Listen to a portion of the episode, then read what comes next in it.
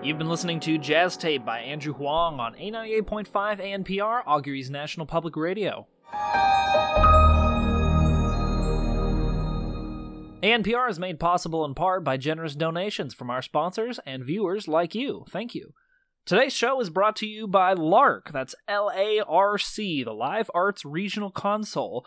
LARC is your center for local community theater, arts, and performing arts uh, near you. So if you're interested in seeing what events are going on around you, what local artists are up to, what performances and events they have coming up, well, log on to larc.co. That's L A R C.co for a full calendar that's easy to use and uh, super sleek and streamlined uh, to see what's going on in our community. It's 82 degrees on the surface today, sunny skies. Ocean temperature outside at 33 meters is about 74 degrees.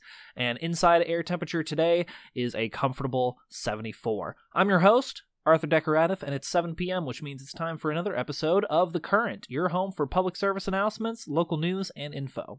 If you're just visiting the city, we hope you enjoy yourself. We hope you have a great time and you enjoy the local culture and have fun visiting an underwater city. And uh, we hope you come back and visit us again soon. If you're new to the city and you recently moved here, welcome. We hope you make yourself at home, and we hope that this community will start to feel like home before you know it. Now, today's topic is a crucial technology to the success of augury, and it is the walls, the exterior walls. As you may or may not already know, the ocean is a very unforgiving place, and that is mainly because of the pressure. We've actually explored more of our own solar system than we have of the bottom of the ocean because the pressure is so intense. Not only is the general crushing force that can cause uh, submarines to implode a problem, but also a condition called the bends, in which uh, if you go from a high pressure place to a low pressure place, from uh, deep in the ocean to up on the surface too quickly without taking time to allow your body to decompress, uh, your blood can actually form gas bubbles inside it. Nasty stuff. And because of this, for a long time, it was uh, very difficult to build anything in the ocean at any kind of depth because that pressure is so hard to work with and work around. And on top of that, trying to build something comes with pretty significant risks. Anytime that you try to build something, you know, that comes with the risk of it getting damaged. And if it does get damaged, it's not easy to repair things at the bottom of the ocean.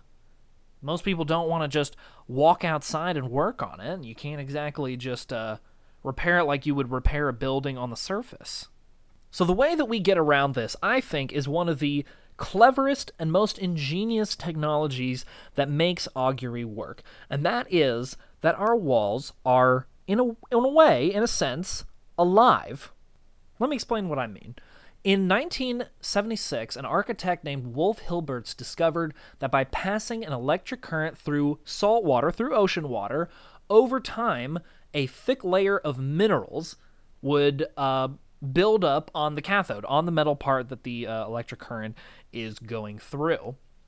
he patented this process under the name BioRock or Seacrete, the combination of sea and concrete.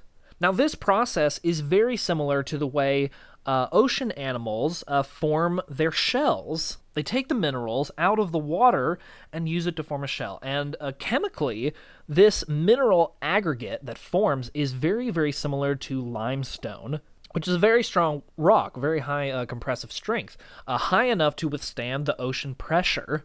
And this process works on any material that is electrically conductive, like rebar. So, the way augury is built is the exterior walls are made of a frame of rebars, ordinary rebar, no coating on them or anything, and then an electric current is run through them. As this electric current runs through the frame, eventually that rocky formation, that mineral aggregate, builds up thicker and thicker and thicker until it's thick enough to keep out the ocean. And then the water is pumped out and air is pumped in, everything's sealed up, and then they can uh, start building inside of this newly formed pressure chamber. And what's very convenient about this is that it requires no uh, materials beyond the rebar frame, since the building materials come from the ocean itself. And even the electricity that's used to power this process can be generated by the ocean itself.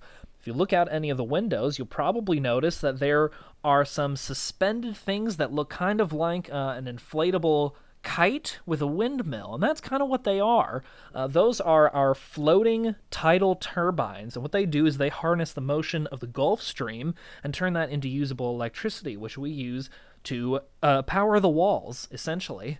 So these walls are completely self sustaining. They are both powered by the ocean and fed by the ocean. And what's really great about this biorock, you remember before when I said that um, even if you build something at the bottom of the ocean, you got to worry about if it's ever damaged. It's really difficult to fix it.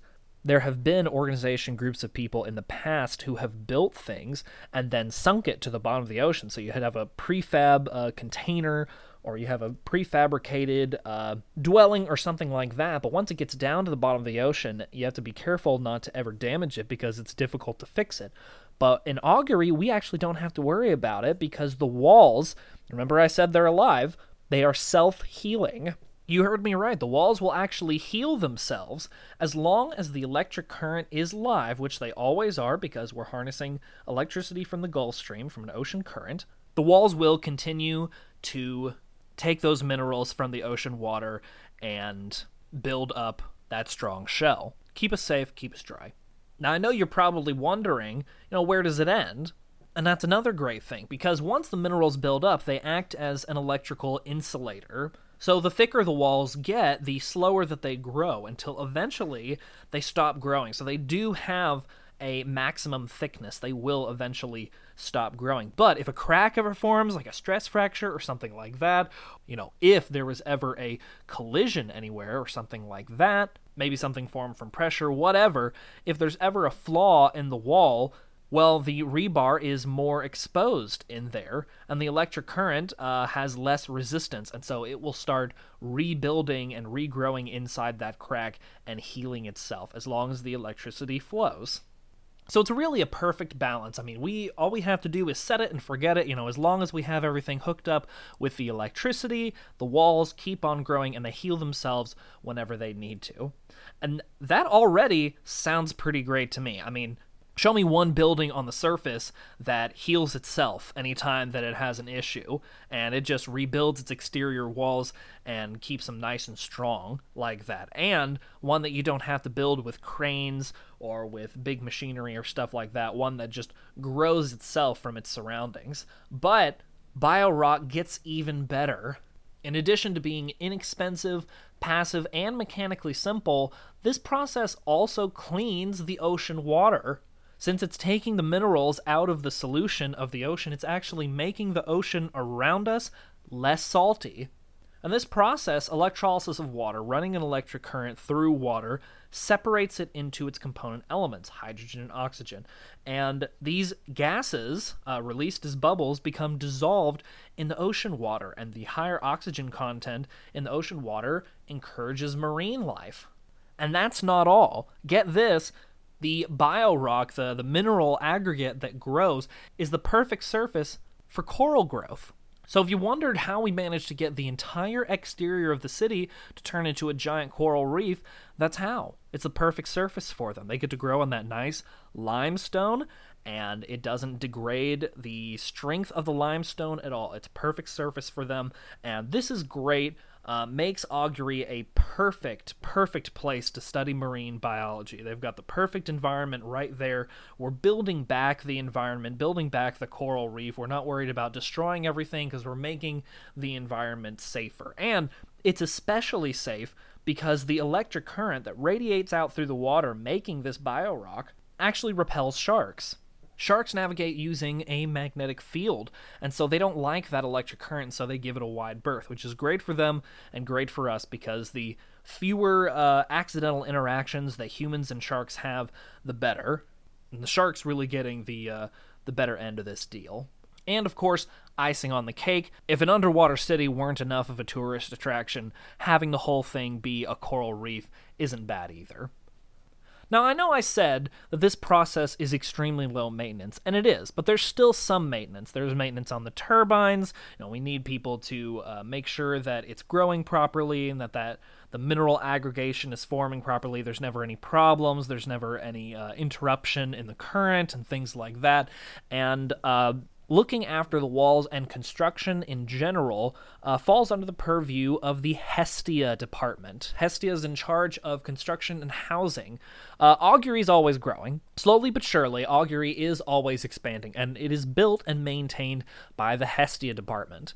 Uh, this department is not only responsible for uh, the exterior structures uh, that keeps out the ocean that we've been talking about, but they're also responsible for the big interior structures. There's two primary categories that Hestia is responsible for, and we refer to them as vital and non vital. Vital construction is mostly what we've been talking about. High pressure resistant exterior walls of the city, they gotta always be nice and thick, they always gotta be growing, they always gotta have the electricity turned on to make sure that uh, we don't have any breaches and we don't have any leaks.